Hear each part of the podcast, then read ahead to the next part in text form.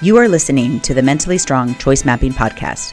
I am Dr. B, a doctoral prepared psychiatric mental health nurse practitioner with over 20 years of clinical experience. However, my real expertise comes from having experienced unimaginable hardship. As a result, I created choice mapping, a cognitive behavioral approach. Listen and learn how choice mapping makes you mentally stronger. Hi, I'm Dr. B, psychiatric nurse practitioner with over 20 years of clinical experience, and I created choice mapping.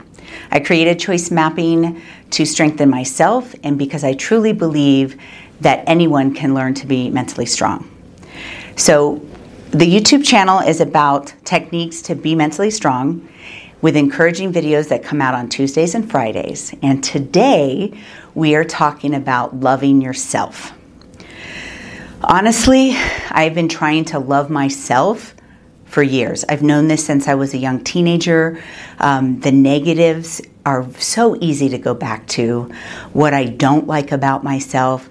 I have been practicing positive self talk um, since I was a young teenager, and yet I still have to consciously do that um, every day, or at least when I'm down.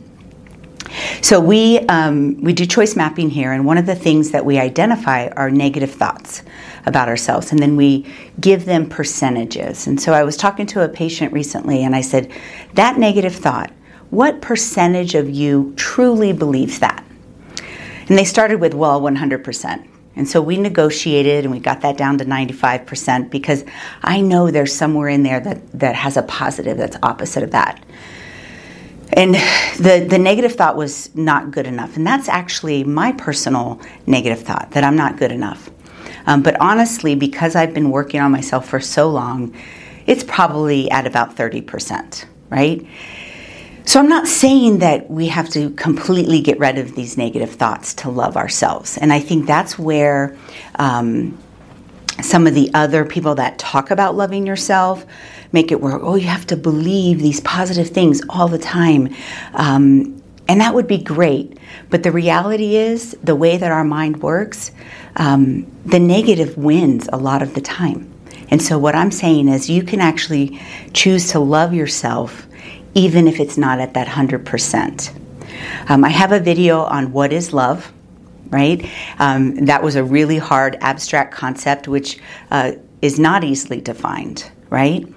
But what is love? It's a feeling. Do I feel like I love myself? Mm, sometimes.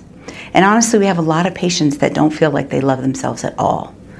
So we have to start with that commitment. So, you know, we talk a little bit about love is a commitment. We have to commit to loving ourselves. So, um, I'm asking you to kind of write down a commitment. What are you uh, willing to say that, um, what are you willing to commit uh, to uh, changing the way that you think about yourself so that you can love yourself. So, what do you need to do first? You need to know yourself, and this is where choice mapping comes in. We start with these thought maps where we say, okay, this is a feeling. We go back. A lot of times, negative thoughts come up, and we help you to organize that so that you can choose to think positive, right? But those things take time. Like I said, I've been practicing positive self talk. I won't tell you how old I am, but for a long time. and I still, 30% of me still wants to go back to those negative thoughts. So I'm here to tell all of you that it, it's not about being perfect. Um, and that's another thing that we think about when we think about love that it's got to be perfect and it's got to meet all these criteria. And there's parts of myself that I don't really like. Maybe the way I react to certain situations, maybe the fact that I'm not very good at this or that. Um, there's parts of my body that I don't like. Um, but I can still love myself. And so love is not perfect, and that includes when loving yourself. Okay? Um, and so finding those ways to where the positive is bigger than the negative. That's your goal. Okay, not perfection. None of us are ever going to be perfect. And when you're trying to be perfect, one or two things are going to happen. You're going to be lying to yourself, or um, you're going to feel defeated and you're going to give up. Okay, so uh, loving yourself is a commitment to yourself. It's uh, bonding with yourself. You've got to know yourself, and I believe choice mapping can help you do that.